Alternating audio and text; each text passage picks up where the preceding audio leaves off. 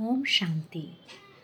तो अभी हम भगवद गीता के चैप्टर थर्टीन के तीसरे भाग पे हैं।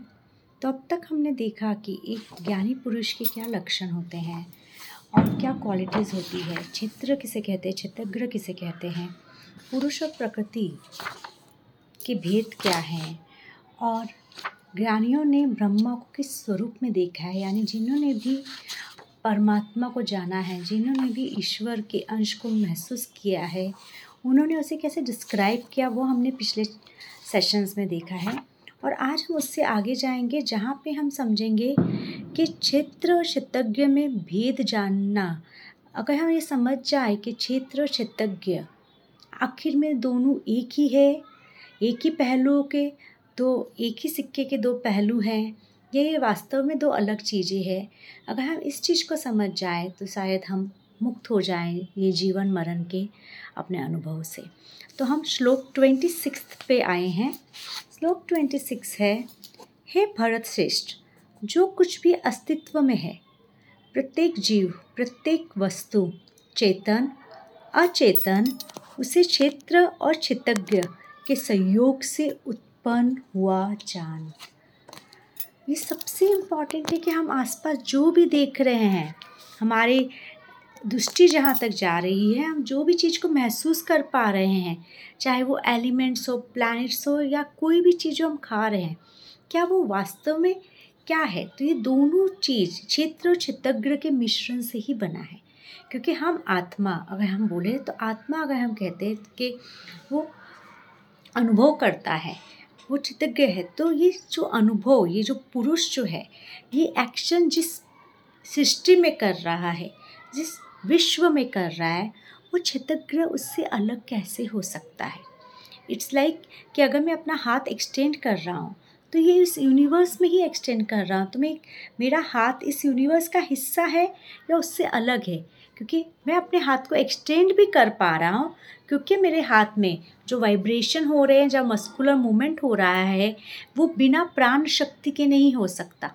और ये प्राण शक्ति कहाँ से आ रही है? ये प्राण शक्ति भी हमें इस सृष्टि से ही मिल रही है, ये वायु के द्वारा हमारे शरीर में प्रवेश हो रही है।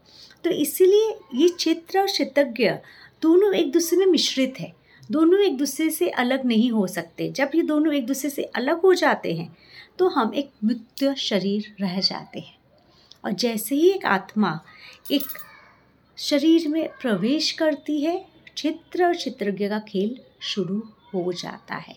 तो जैसे ही एक बच्चा अपने माता के गर्भ में प्रवेश करता है, ये खेल वहीं से आरंभ हो जाता है। अगर हम कहें वहीं से तो वो भी गलत होगा क्योंकि माता के शरीर में जो एग है, वो भी कहीं ना कहीं इसी घटना से जुड़ा हुआ है।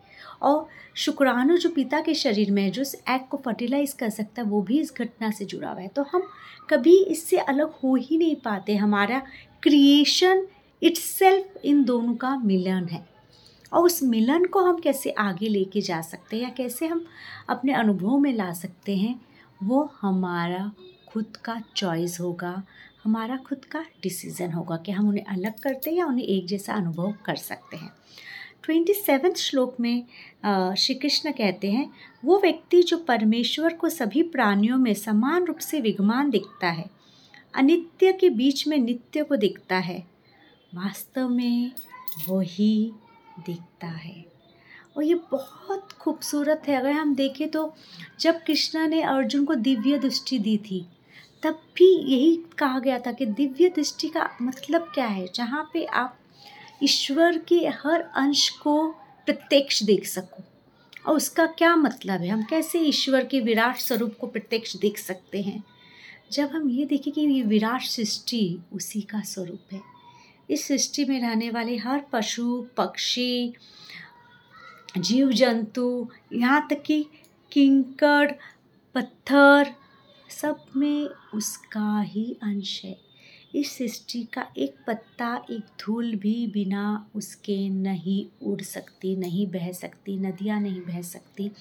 तो अगर हम ये समझ जाए कि हमें ईश्वर को ढूँढने के लिए बाहर नहीं जाना है, कोई घंटों तपस्या नहीं। जैसे कि अगर हम पढ़ते हैं कि जब दत्त भगवान, जिसे अवधूत गुरु भी कहा जाता है, कि जब उन्होंने कहा कि सृष्टि की चौबीस चीज़ उनके गुरु है, जिसमें उन्होंने कोबरास को इंक्लूड किया था, पशु पक्षी को इंक्लूड किया था, नदिया को इंक्लूड किया था, कि उन्होंने पेड़ पौधों को इंक्लूड किया, क्योंकि सृष्टि की हर चेतना से मैं कुछ सीख रहा हूँ और इसलिए वो सब मेरे गुरु के समान है। तो ये है वो संभावना। जहाँ पे हम जब जाएँ तो हमें लगे कि हम किससे लड़ाई कर रहे हैं, हम किससे डर रहे हैं, या हम किसके सामने प्रटेंड कर रहे हैं, सब हमारा ही स्वरूप है। तो अगर आपने मैट्रिक्स मूवी देखी तो उसमें एक बहुत अच्छा सीन है मैट्रिक्स वन में, जहाँ पे वो जब योन जाता है पहली बार एस्ट्रोलॉजर के पास तो वहाँ पे एक बच्चा उन्हें मिलता है, जो चम्मच को घुमा रहा होता है। और फिर वो उसे भी देता है कि लो तुम भी घुमा के देखो। और उससे नहीं होता है तो फिर वो बच्चा उनको कहता है कि चम्मच नहीं घूम रहा है। हम घूम रहे हैं। चम्मच का अस्तित्व ही नहीं है। तो चम्मच का अस्तित्व, जब हम उसको अस्तित्व दे रहे तो वो अस्तित्व आ रहा है। अगर हम वो हटा लें हमारे दृष्टिकोण से तो वो अस्तित्व नहीं रहेगा। परमात्मा को हम समझान रहे तो हम वो अस्तित्व क्रिएट कर रहे हैं तो परमात्मा हम सब में व्याप्त है। तो सृष्टि की हर चीज़ का अस्तित्व कहीं ना कहीं हमसे जुड़ा हुआ है। और जब हम ये समझे कि हम उनको इन्फ्लुएंस कर सकते हैं हमारे विचारों से, हमारे भावनाओं से, तब जाके हम कहीं ना कहीं अपना स्पेस या अपना मिराज अपना इमेज उनमें देख पाएँगे। कि अगर कोई व्यक्ति क्रोधित है तो हम अपने अंदर देखेंगे कि मैंने उसके अंदर क्रोध कैसे उत्पन्न किया? या क्या चीज़ था मेरे अंदर जो उस क्रोध का कारण बना? तो हम अपने अंदर उस चीज़ को ढूंढना शुरू करेंगे, ना कि दूसरों पे दृष्टिरोपण या दोषरोपण करेंगे। तो इसीलिए कि जब वो समझ जाता है कि सब में ईश्वरी है तो उसे किसी से राग, किसी से द्वेष, किसी से प्रेम होता ही नहीं है। वो सब में संभावना रखता है। हम श्लोक ट्वेंटी एथ पे आते हैं। जो ईश्वर की सर्वव्यापकता के प्रति सचेत रहता है वो आत्मा को अह द्वारा कष्ट नहीं पहुंचाता। ऐसा मनुष्य परम गति को प्राप्त करता है। तो जो ये जान लेता है कि एक्चुअली मैं एक माध्यम हूँ और ये सृष्टि भी एक माया है और मैं कुछ कर नहीं रहा हूँ, जैसे वो अपने अंदर से कर्ता की भावना हटा देता है। वो बिल्कुल अपने आप को सरेंडर करके चलता है कि प्रभु, इस माया में जैसा आप चाहते हो, वैसा मैं करूँगा। तो उसके अंदर मैंपन अह भावना नहीं रहती, क्योंकि वो दास भाव हो जाता है, वो सेवा भाव हो जाता है। तो कर्ता की भावना समाप्त हो जाती है, और जब ये कर्ता की भावना समाप्त हो जाती है तो वो मनुष्य अपने आप परम गति पे कैसे जाने लगता है? क्योंकि अब उसमें ना ईगो है और जब ईगो ही नहीं है तो कोई डर नहीं है। कोई डर नहीं है तो कोई क्लेश नहीं है। क्लेश नहीं है तो किसी के साथ कन्फ्लिक्स नहीं है। क्योंकि हमारा कन्फ्लिक्ट भी किसी के साथ क्यों होता है? जब हमारा एक्सपेक्टेशन और उसके एक्स उसके बिहेवियर में हमारा एक्सपेक्टेशन मीट नहीं होता। जैसे रिसेंटली मेरे एक क्लाइंट ने मुझे कहा कि, नम्रता, मैं बहुत प्रैक्टिस करती हूँ कि मैं मौन रहूँ, मैं बहुत शांत रहूँ, मैं किसी को कुछ ना बोलूँ। तो जब कोई माहौल बन रहा है, अंदर मैं खुद को बोल रही हूँ कि मैं रिएक्ट नहीं करूँ, मैं शांत रहूँ, फिर भी मैं रिएक्ट कर देती हूँ। क्यों ऐसा हो जाता है? क्योंकि कहीं ना कहीं वो व्यक्ति का व्यवहार हमारे परिपेक्ष, हमारी एक्सपेक्टेशन से मैच नहीं खाया। तो हम रिएक्ट कर जाते हैं। लेकिन जब हम समझेंगे कि वो वही कर सकता है जो उसके लिमिटेशन में है, जितना उसका समझ है, उससे ज़्यादा वो कुछ नहीं कर सकता, चाहे वो चाहे भी तो हमें गुस्सा शायद ना आए। तो यहाँ पे परम गति कोई अलग अवस्था नहीं है या कोई मोक्ष नहीं है। परम गति का मतलब है वो हर परिस्थिति में सुकून से रहता है वो हर परिस्थिति में ब्लिसफुल रहता है, संतुष्ट रहता है, क्योंकि उसे किसी से कोई अपेक्षा नहीं होती और ना ही वो किसी की अपेक्षा की पूर्ति के लिए कुछ कर रहा है, वो सिर्फ़ अपने ईश्वर के लिए कर रहा है। वो वही चीज़ कर रहा है जिससे उसके मन को शांति मिले और जिससे वो आसमा, आसपास के लोगों के शांति को भंग ना करे। बहुत इंपॉर्टेंट बात है कि बहुत बार हम स्पिरिचुअलिटी में आते हैं तो हम सोचते हैं हम जो कर रहे वो सही है। लेकिन हम आगे, अगर हमारे व्यवहार से, हमारे आसपास के लोगों को डिस्टर्बेंस हो रहा है तो पहले हमें उसमें अपने आप को सचेत करना होगा। क्योंकि अगर हम उन्हें तकलीफ़ दे के कुछ कर रहे हैं तो शायद हमें और ज़्यादा कठिनाइयाँ आ सकती है। तो अगर मेरा घर का काम है तो पहले मैं घर का काम समाप्त करके फिर मैं अपना मेडिटेशन करने बैठूँ। अगर मुझे ऑफ़िस का काम है तो वो समाप्त करके कि सब लोग काम के लिए वेट कर रहे हो, हम अपना ध्यान कर रहे हैं, हम अपनी चेंटिंग कर रहे हैं, हम अपना वो तो उससे वो संतुष्टि नहीं आएगी। बल्कि वो स्पिरिचुअलिटी आपकी भी डिस्टर्ब होगी और सामने वाले की भी मानसिक शांति भंग हो जाएगी। तो जब हम दूसरों को भी उनका स्पेस दे, जो हमारा रोल है, वो भी हम अपने कर्तव्य को समय पूरा करके, उस कर्तव्य को पूरा करते हुए भी हम अपने ईश्वर से दूर ना हो। उस कर्तव्य को पूरा करते हुए हम ये भी जाने कि ये कर्तव्य भी मैं उसी के लिए पूरा कर रहा हूँ। मेरे परिवार, मेरे साथी जन मेरे कलीग्स सब उसी का स्वरूप है। तो जब मैं अपने कर्तव्य का निवाह ठीक से कर रहा हूँ, तब भी मैं उसी की सेवा कर रहा हूँ और उससे हमें परम शांति का आभास होगा। तो ये डिफ़िकल्ट लगता है, लेकिन अगर हम कोशिश करें तो हम देखेंगे हम बहुत पीसफुल रहेंगे। नेक्स्ट लोग जो व्यक्ति देखता है कि सभी कार्य आत्मा द्वारा नहीं, केवल प्रकृति द्वारा किए जा रहे हैं, वो निश्चय ही सत्य को देखने वाला है। अब यहाँ पे बहुत बारीकी से कृष्ण ने कहा कि अब आत्मा भी जो है, वो ऑब्ज़र्वर हो जाएगी और वो ये जान लेगी कि एक्चुअली ये सृष्टि में मैं एक माध्यम हूँ। मैं एक ऑब्ज़र्वर हूँ, एक एक्सपीरियंसर हूँ, लेकिन जो भी हो रहा है, वो प्री डिसाइडेड है और मुझे उसमें जो कार्य, जो रोल दिया गया है, मैं उसका सिर्फ़ एक चैनल हूँ। जैसे कि अगर आप गाड़ी में पेट्रोल भरते हैं तो पेट्रोल सिर्फ़ एक माध्यम होता है जिससे आप गाड़ी ड्राइव कर सकते हो। तो वैसे ही आत्मा ये प्रकृति को अनुभव करने का एक माध्यम होता है जो हमें दिया जाता है। और जब हम उस माध्यम के थ्रू से देखते हैं, ना ही कि हम ये बोलते हैं कि ये बॉडी मेरी है, ये घर मेरा है, ये वातावरण मेरा है, जहाँ पे मेरापन आता ही नहीं है, हम सिर्फ़ ये देखते हैं कि ओके, मुझे क्या क्या ऑब्ज़र्व करने के लिए दिया गया है, इस वक्त मुझे क्या अनुभव करने के लिए दिया गया है और उससे मेरा लेसन क्या है? और मैं अपने पर्पस जो मुझे इस जीवन में दिया गया है, उसको कैसे एक्वायर कर सकूँ अकम्प्लिश कर सकूँ? अल्टीमेट लेसन और पर्पस हम सबका है। लव फॉर एवरीवन और पीस विद इन वो अल्टीमेट पर्पस एंड लेसन है। लेकिन हम सब इस जीवन में जब रोल प्ले कर रहे हैं तो एक पर्पस एक लेसन डिस्क्राइब किया गया है, जिसे हम सोल कॉल कहते हैं। तो जब हम उससे जुड़ के हम उसमें उस कार्य में लगते हैं, लेकिन हम ये जानते हैं कि आत्मा हर वक्त प्रभु से ही जुड़ी हुई है।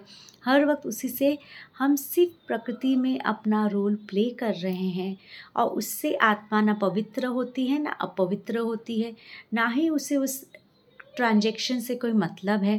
क्योंकि ये जो भी हो रहा है, ये सिर्फ़ एक माया में अपना उद्देश्य संपूर्ण करना है। तो इट्स एग्ज़ाम्पल सेम है कि जब आप थिएटर में जाते हो तो स्क्रीन पे आप मूवी देखते हो।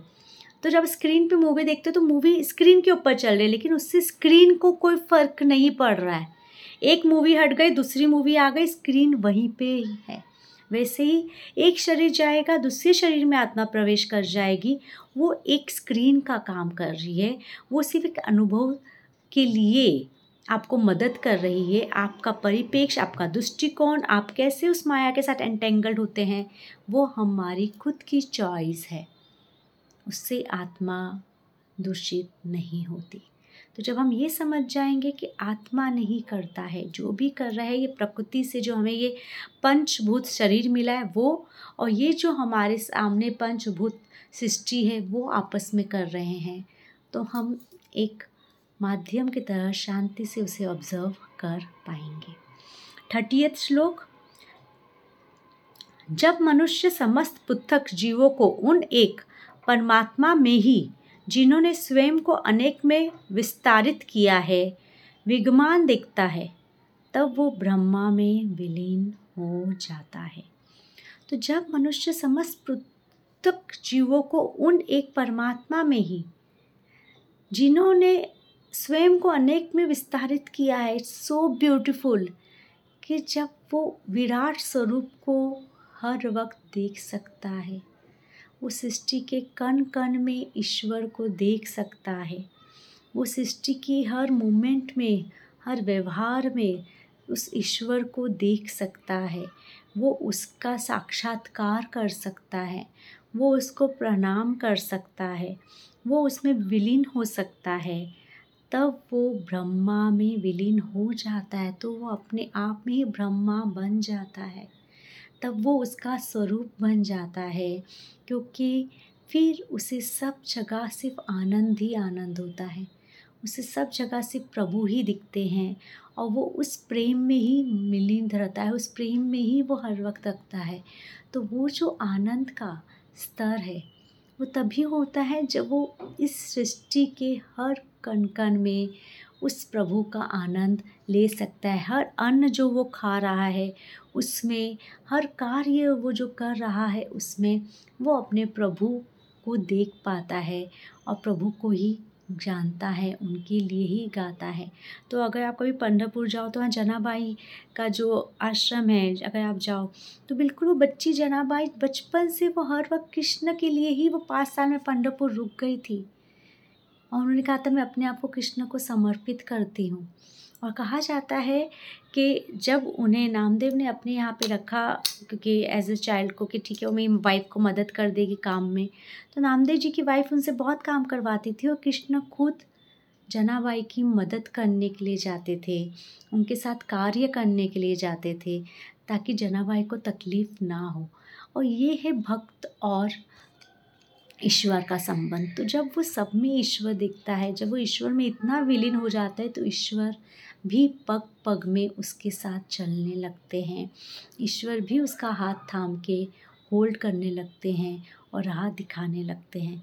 लेकिन वो फेथ वो डिसिप्लिन और वो भक्ति हमारी होनी बहुत ज़रूरी है। थर्टी फ़र्स्ट श्लोक हे कौनते क्योंकि यह परमात्मा अपरिवर्तनीय, अनादि और गुणों से मुक्त है। यह शरीर में रहते हुए भी ना तो कोई कर्म करते हैं और ना ही उनमें लिप्त होते हैं। बहुत प्यार से कृष्ण ने कहा, क्योंकि ये परमात्मा अपरिवर्तनीय है, वो सिचुएशन से चेंज नहीं होते, मौसम की तरह नहीं बदलते, वो हमारी फ़िज़िकल बॉडी की तरह नहीं बदलते, वो माहौल की तरह नहीं बदलते, वो हर परिस्थिति में, हर वातावरण में, हर स्पेस में वो लाइट उतनी ही प्योर उतनी ही कंप्लीट है, जिसे संपूर्णता हम कहते हैं। अनादि है, उसका कोई अंत नहीं है, कोई स्टार्ट नहीं है। जीवन सृष्टि के आरंभ से वो है और वो हमेशा रहेगी, चाहे सृष्टि यह ना रहे। वो गुणों से मुक्त है। तो हम रासिक तामसिक, सात्विक जो भी गुण बोले, वो सारे गुण उनमें तुरिया गुण हो जाते हैं, बल्कि वो उनके भी परे हैं, जहाँ गुणों की कोई परिभाषा नहीं, जहाँ पे सब कुछ एक रोशनी का स्वरूप ले लेती है, एक आधार ले लेती है। तो जैसे हम प्रिज्म देखते हैं कि सन की रे जैसे प्रिज्म से पास होती है, हमें रेम्बो दिखाई देता है, हमें विभ्योर दिखाई देता है। तो उसी तरह परमात्मा से निकलने वाले हम अंश विभिन्न विभ्योर का रूप ले लेते हैं। लेकिन उनमें, इनमें से ना ही कोई गुण है, ना ही कोई अंत है, ना ही कोई शुरुआत है। ये शरीर में रहते हुए भी ना तो कोई कर्म करते हैं और ना ही उनमें लिप्त होते हैं। तो ये शरीर सिर्फ़ एक, जैसे हम मूवी स्क्रीन पे मूवी देख रहे हैं तो वो स्क्रीन की तरह है।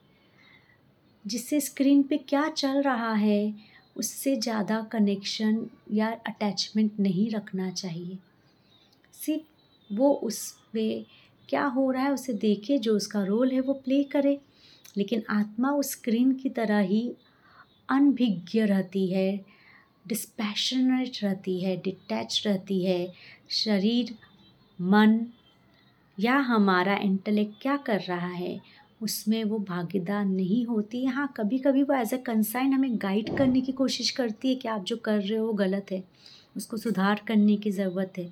लेकिन अगर हम वो भी नहीं समझें तो हमें ईश्वर क्या ही बोल सकते हैं, विल समझ के छोड़ देती है। तो ये नहीं है कि आत्मा हमें गाइड नहीं करती या हमें अनुभव या हमें सपोर्ट नहीं करती। अगर, लेकिन आत्मा से जुड़ने के लिए या अपने आत्मा के रियल स्तर को रियल नेचर को जानने के लिए हमें फिर से अंदर जाना होगा मेडिटेट करना होगा। तभी हम जान पाएँगे हमारे आत्मा कितनी सुकून में है। तो I will give the example जब मैं क्लिनजिंग करती हूँ लोगों की तो बहुत बार मैं खुद गाइडेंस आत्मा से लेती हूँ कि, ओके, कहाँ पे टॉक्सिक है, कहाँ पे आया होगा, कैसे हुआ होगा? And the soul does guide and it does says the emotion and everything तो ये है कि अगर हम खुद अपने अंदर मेडिटेट करें और अपनी आत्मा से पूछें कि आज क्या डिस्टर्ब कर रहा है? या आज मैं क्या करूँ जिससे आपको अच्छा लगे? या जिससे मैं आपका अनुभव और अच्छी तरह कर सकूँ? तो हमारी आत्मा हमें बिल्कुल गाइड करेगी। चाहे वो छोटा सा गाइड करे कि चलो, आज तुम बहुत दिनों से तुमने अपने नीड को ओवरलुक किया, आज आइसक्रीम खा लेते हैं। ठीक है, बहुत दिनों से तुम अपने प्रियजनों से मिले नहीं, आज मिल लेते। तो आत्मा, क्योंकि हम फ़िज़िकल से ही आत्मा धीरे धीरे हमें नॉन फ़िज़िकल रूप में प्राप्त होगी। इन स्टार्टिंग में वो भी हमें कुछ फ़िज़िकल एक्शन बताएगी जिससे कि आपको प्रशंसा हो, आपको इनर हैप्पीनेस हो, क्योंकि जब हमें इनर हैप्पीनेस फील होता है तो ही हम आत्मा स्वरूप को जानने का प्रयास करते हैं। तो इनर हैप्पीनेस के लिए हर दिन अपने आत्मा से मॉर्निंग में उठ के पूछो, आज क्या करूँ जिससे मैं आपके स्वरूप को समझ सकूँ, अनुभव कर सकूँ? और देखिएगा, आत्मा बिल्कुल गाइड करेगी। क्योंकि वो परमात्मा से डायरेक्ट कांटेक्ट में है, वो उसी का अंश है। ओके तो अब हम नेक्स्ट श्लोक में आते हैं। जिस प्रकार सर्वत्र व्याप्त आकाश सूक्ष्म होने के कारण दोष से परे है, उसी प्रकार ही आत्मा देह में सर्वत्र स्थित होते हुए भी सदा दोष रहित है। तो सर्वव्यापी आकाश अथवा ईश्वर सृष्टि के प्रत्येक रूप में संरचना में प्रवेश करता है और जब वो देखता है कि वो सब जगह प्रवेश करते हुए भी सूक्ष्म रूप में है, वो बहुत यानी हमारे सेलुलर से भी अति सूक्ष्म जिसे हम कहते हैं कणु रूप में और इस वजह से वो बोलते ना कर्ण वो हमारे मन के, हमारे परिपेक्ष के दोष से दूर रहता है क्योंकि वो अगर हम एग्ज़ाम्पल दें आपको कि अगर एक बहुत ही गंदा आप कपड़ा ले लो सिंपल सा एग्ज़ाम्पल है, और आप उसको फ़र्स्ट टाइम साफ़ करो तो उसमें जो मेल होगा वो रह जाएगा, छुप जाएगा। अगर वो बहुत गहरा है तो आप बहुत बार भी साफ़ करेंगे तो भी रह जाएगा, क्योंकि वो बहुत डीप पार्टिकल्स में क्लोथ्स के चला गया है राइट तो वैसे ही वो डीप पार्टिकल जिसे हम सफ़ाई करने में कभी कभी मिस कर देते हैं तो उस पर आपकी सफ़ाई का रंग नहीं चढ़ता। उसी तरह से आत्मा पे हमारे कर्मों का रंग नहीं चढ़ता। क्योंकि वो इतने सूक्ष्म रूप में हैं कि वहाँ तक हमारे एक्शंस हमारे रिएक्शंस नहीं पहुँच पाते क्योंकि वो उस ईश्वर के अंश भाव में हैं। वो इस शुक्राणु भाव में हैं। तो वो उससे अछूत रहते हैं। वो शरीर के, जिसे हम कहते हैं कि सारे नेगेटिव कर्मों से या पॉजिटिव कर्मों से भी वो अछूत रहते क्योंकि वो एक माध्यम की तरह ही काम करते हैं। वो उससे ज़्यादा अपने आप को रोल में इन्वॉल्व नहीं करते। तो देह में सर्वत्र स्थित होते हुए भी सदा दोष रहित रहता है, वैसे ही आत्मा। तो उसी तरह जैसे आकाश तो उन्होंने जो एग्ज़ाम्पल दिया है कि जिस प्रकार सर्वत्र व्याप्त आकाश सूक्ष्म होने के कारण दोष से परे होता है, कि आकाश को अगर आप देखें तो धरती पे क्या हो रहा है, उसका दोष उस पर या उसका कलर उस पर नहीं चढ़ता है। उसका अनुभव, बल्कि कभी कभी तो हम देखते हैं कि बिल्कुल आकाश तक अगर बहुत धुआ है, तब भी वो वहाँ तक नहीं पहुँच पाता। तो धरती पे जो भी हो रहे हैं, वो आकाश के सफ़ेदी को धुंधला नहीं करते। उसकी चमक को, उस पर रहने वाले तारों को धुंधला नहीं करते। जबकि आज के पॉल्यूशन से बिल्कुल वो हो भी पाता है। जब ये लिखे गए थे तो बिल्कुल ये सत्य था, लेकिन आज के पॉल्यूशन आकाश को भी धुंधला कर देती है। लेकिन इसका यही सिंपल सा एग्ज़ाम्पल है कि जिस तरह से धरती से हम आकाश को गंदा नहीं कर सकते, उसी तरह हमारे बाहरी कर्मों से हम अंतरात्मा को गंदा नहीं कर सकते। क्योंकि अंतरात्मा सर्वव्यापी उतना ही हमसे पास होते हुए भी दूर है। जितना आकाश धरती का हिस्सा होते हुए भी धरती से दूर है। और उसके मिलन का एक ही तरीका है कि हम अपने आप में अंदर जाके मेडिटेट करें, अपने आप को जाने, अपने वास्तविकता को जानें। तो जब हम वो जानेंगे तो हम भी एक आकाश की तरह हो जाएँगे जहाँ पे सृष्टि की बुराइयाँ नेगेटिविटी कंटेमिनेशन बुरे लोगों का प्रभाव हम पे असर नहीं करेगा। हमारी अंतरात्मा की शांति पे असर नहीं करेगा। अब हम लास्ट के दो श्लोक पे आते हैं। हे भारत, जिस प्रकार एक ही सूर्य इस संपूर्ण जगत को प्रकाशित करता है, उसी प्रकार क्षेत्र के स्वामी संपूर्ण क्षेत्र को प्रकाशित करते हैं। तो अगेन कि जिस प्रकार एक ही सूर्य इस संपूर्ण जगत को प्रकाशित करता है उसी प्रकार क्षेत्र के स्वामी तो संपूर्ण सूर्य किसको प्रकाशित कर रहा है? वो इस अर्थ को प्रकाशित कर रहा है, सृष्टि को प्रकाशित कर रहा है। और क्षेत्र का स्वामी कौन है? क्षेत्र का स्वामी है ईश्वर तथा आत्मा के रूप में उनका प्रतिबिंब राइट कि जो अंदर हमारी आत्मा है, वो उसी ईश्वर का प्रतिबिंब है जो इस क्षेत्र का स्वामी है। तो वो क्षेत्र का स्वामी, संपूर्ण क्षेत्र जो ये प्रकृति को प्रकाशित करता है। अगर हम ये बात समझ जाएँ, जैसे कि बाइबल में बार बार कहा ही said there should be light and there was a light कि अगर हम अपनी अंतरात्मा को इतना पवित्र, इतना जिसे हम कहते हैं पॉजिटिव वाइब्रेशन में, ईश्वरीय चेतना में लेके आए तो बिल्कुल हम अपने आसपास की स्पेस को तो एटलीस्ट प्रकाशित, यानी आसपास के लोगों को तो थोड़ा सा उस माध्यम से, उस चेतना में लाने का प्रयास कर सकते हैं। तो जैसे कि हम पहले पढ़ते थे कि एक आश्रम है तो उसके आसपास के वाइब्रेशन अलग है। वहाँ पे आसपास जाते ही हिंसक जानवर भी पालतू बन जाते हैं। तो वो उनके अंदर का प्रकाश, उनके अंदर की ईश्वरीय शक्ति के साथ जो उनका एकाकीकरण था, उसकी वजह से होता था। उसी तरह जब हम अपने अंतरात्मा को जागृत करते हैं तो हम उस प्रकाश का माध्यम बन जाते हैं, उस चेतना का माध्यम बन जाते हैं, जिससे हम पूरी सृष्टि को प्रकाशमान कर सकते हो। यहाँ प्रकाशमान का मतलब है चेतना से जागृत कर सकते हैं, उन्हें उनकी वास्तविकता से जागृत कर सकते हैं। और उससे पहले हम खुद उस सृष्टि में उस प्रकाश को अनुभव कर सकते हैं और आत्मा में उस प्रकाश को अनुभव कर सकते हैं, जिससे कि हमारी आत्मा, अंतरात्मा हर वक्त जागृत रहे। तो हमें उसी तरह प्रकाश बनने का प्रयास करना चाहिए कि जैसे वो सूर्य पूरे अर्थ को कर रहा है कि हम जहाँ फैले, वहाँ पे अगर हम खुशी नहीं बांट सकते तो कम से कम किसी के दुख का कारण तो ना बने। अगर हम हंसा नहीं सकते तो किसी को रुलाने का कारण तो ना बने। अगर हम पीस ऑफ़ माइंड नहीं दे सकते तो स्ट्रेस और टेंशन देने का कारण तो ना बने। तो इतना प्रयास तो हम कर ही सकते हैं। लास्ट लोग, जो ज्ञान शशु के द्वारा क्षेत्र और क्षेत्रज्ञ के बीच के अंतर को जानते हैं, तथा जो प्रकृति से जीवों की मुक्ति की विधि जानते हैं, वे परम श्रोत्र में प्रवेश करते हैं। तो ये जो जान जाते हैं कि क्षेत्र और क्षेत्रज्ञ के बीच में अंतर हमारा परिपेक्षी है। तो अगर आत्मा नहीं रही तो ये सृष्टि नहीं रहेगी। सृष्टि नहीं रही तो आत्मा नहीं रहेगा। तो एक आत्मा ही है जो हमें वो चेतना देती है कि सृष्टि है। और वो आत्मा के जाते ही वो चेतना भी चली जाती। तो हम जिस परिवार के लिए, जिस चीज़ के लिए इतनी भागदौड़ कर रहे हैं हम सबके लिए। एक क्षण लगेगा जैसे ही हमारी आत्मा हमें छोड़ेगी, वो सब का सब वहीं रह जाएगा।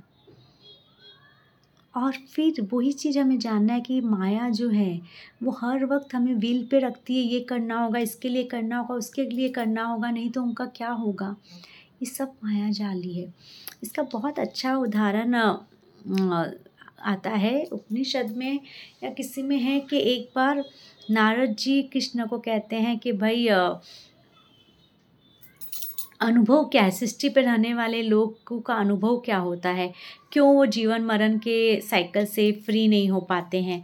तो कृष्ण उन्हें सिर्फ़ कहते हैं कि अच्छा मैं बहुत प्यासा हूँ, मेरे लिए जल ले आओ। तो नारद जी जल लाने जाते हैं कृष्ण के लिए और जैसे वो जल लाने जाते हैं, वहाँ पे उन्हें एक बहुत प्यारी कन्या दिख जाती है और नारद जी उन्हें देखते हैं, उन पर मोहित हो जाते हैं, वो भूल ही जाते हैं वो कृष्ण के लिए पानी लाने गए थे। वो उस कन्या के पीछे पीछे उसके घर चले जाते हैं। फिर कन्या के पिताजी से वो निवेदन करते हैं कि मेरी इस कन्या से शादी करवा दो। कन्या के पिताजी कहते हैं कि ठीक है, तुम घर जमाई बन जाओ। नारद जी, घर जमाई बन जाते हैं। फिर उनके पिताजी उन्हें व्यापार करना सिखाते हैं नारद जी व्यापार करने लगते हैं, उनके तीन बच्चे हो जाते हैं। तो सब कुछ अच्छा चलता रहता है एक बार उस गाँव में बाढ़ आ जाती है। तो नारद जी अपने परिवार को लेकर बाढ़ से जूझते हुए दूसरी तरफ़ जाने का प्रयास करते हैं और उस नदी में उनकी वाइफ उनके तीनों बच्चे बह जाते हैं। और नारद जी बहुत दुखी हो के भगवान को कोसते हुए करते रहते हैं। इतनी देर में कृष्ण आते हैं, बोले, क्या हो गया? कहाँ खो गए नारद आप? और नारद जी समझ नहीं पाते कि वो अभी जो अनुभव कर रहे वो वास्तव है या वो कृष्ण के साथ जो बैठे हैं, वो वास्तव है। वो यही है कि जब हम ये समझ जाएँ कि इंटरेक्शन तब तक ही है जब हम उसमें भागीदार हो रहे हैं। जैसे ही हम अपने आप में सम्मिलित, जैसे कछुआ अंदर चला जाता है, हम अपने आप में, अपने अंतरात्मा में मेडिटेशन में, उस प्रभु में लीन हो जाते हैं, ये माया अपने आप हमारे लिए समाप्त हो जाती है। तो क्षेत्र क्षेत्रग्रह आपस में ही एक दूसरे के साथ चलते हैं। दोनों जब तक साथ चलेंगे, ये जानते हुए कि वो एक दूसरे एक ही सिक्के के पहलू है। दोनों एक दूसरे को तकलीफ़ नहीं देंगे। दोनों में से एक भी एक दूसरे को कंट्रोल करने की कोशिश करेगा। एक दूसरे को काबू में लाने की कोशिश करेगा। वहीं पे माया जाल शुरू हो जाएगा। तो हम किसी को बदलने का प्रयास ना करें। हम सिर्फ़ अपने आप पे कार्य करें कि हम अपने आप को कैसे संपूर्णता में ला सकें, कैसे अपने आप को हर वक्त उस प्रभु की याद में ला सकें, ताकि ये माया हमें तंग करना छोड़ दे, ताकि हमें समझ जाए कि माया तब तक ही है जब तक हम उसे घी डाल रहे हैं या हम उसे इम्पोर्टेंट दे रहे हैं। जिसे हम उसे क्लोज़ करेंगे, माया का जाल समाप्त हो जाएगा। तो उसी के साथ हम आज का चैप्टर थर्टीन समाप्त करते हैं। और मैं बिल्कुल चाहूँगी कि जैसे आपने समझा, जैसे कृष्ण ने यहाँ पे कहा, हर दिन सिर्फ़ एक प्रयास कीजिए, सिर्फ़ एक चीज़ मेडिटेशन में बोलिए कि I want to connect to my soul and I want to operate for my soul consciousness कि मैं अपनी आत्मा की संपूर्णता से, आभास से जीवन को अनुभव करना चाहता हूँ। मैं उस परमात्मा के आभास में खुद की आत्मा को अनुभव करना चाहता हूँ। और ये बिल्कुल अपने आप में वो चेतना कल्टीवेट कीजिए कि आप जान सको कि आप खुद उस क्षेत्रज्ञ के स्वामी हो और हर चीज़ आपकी मर्ज़ी से ही होगी। प्रयास कीजिए। हाफी हम नेक्स्ट टाइम फोर्टीन चैप्टर जो कि गुणों से परे जाना सिखाएगा उस पर ध्यान देंगे। तो ओम शांति। जय श्री कृष्ण। धन्यवाद।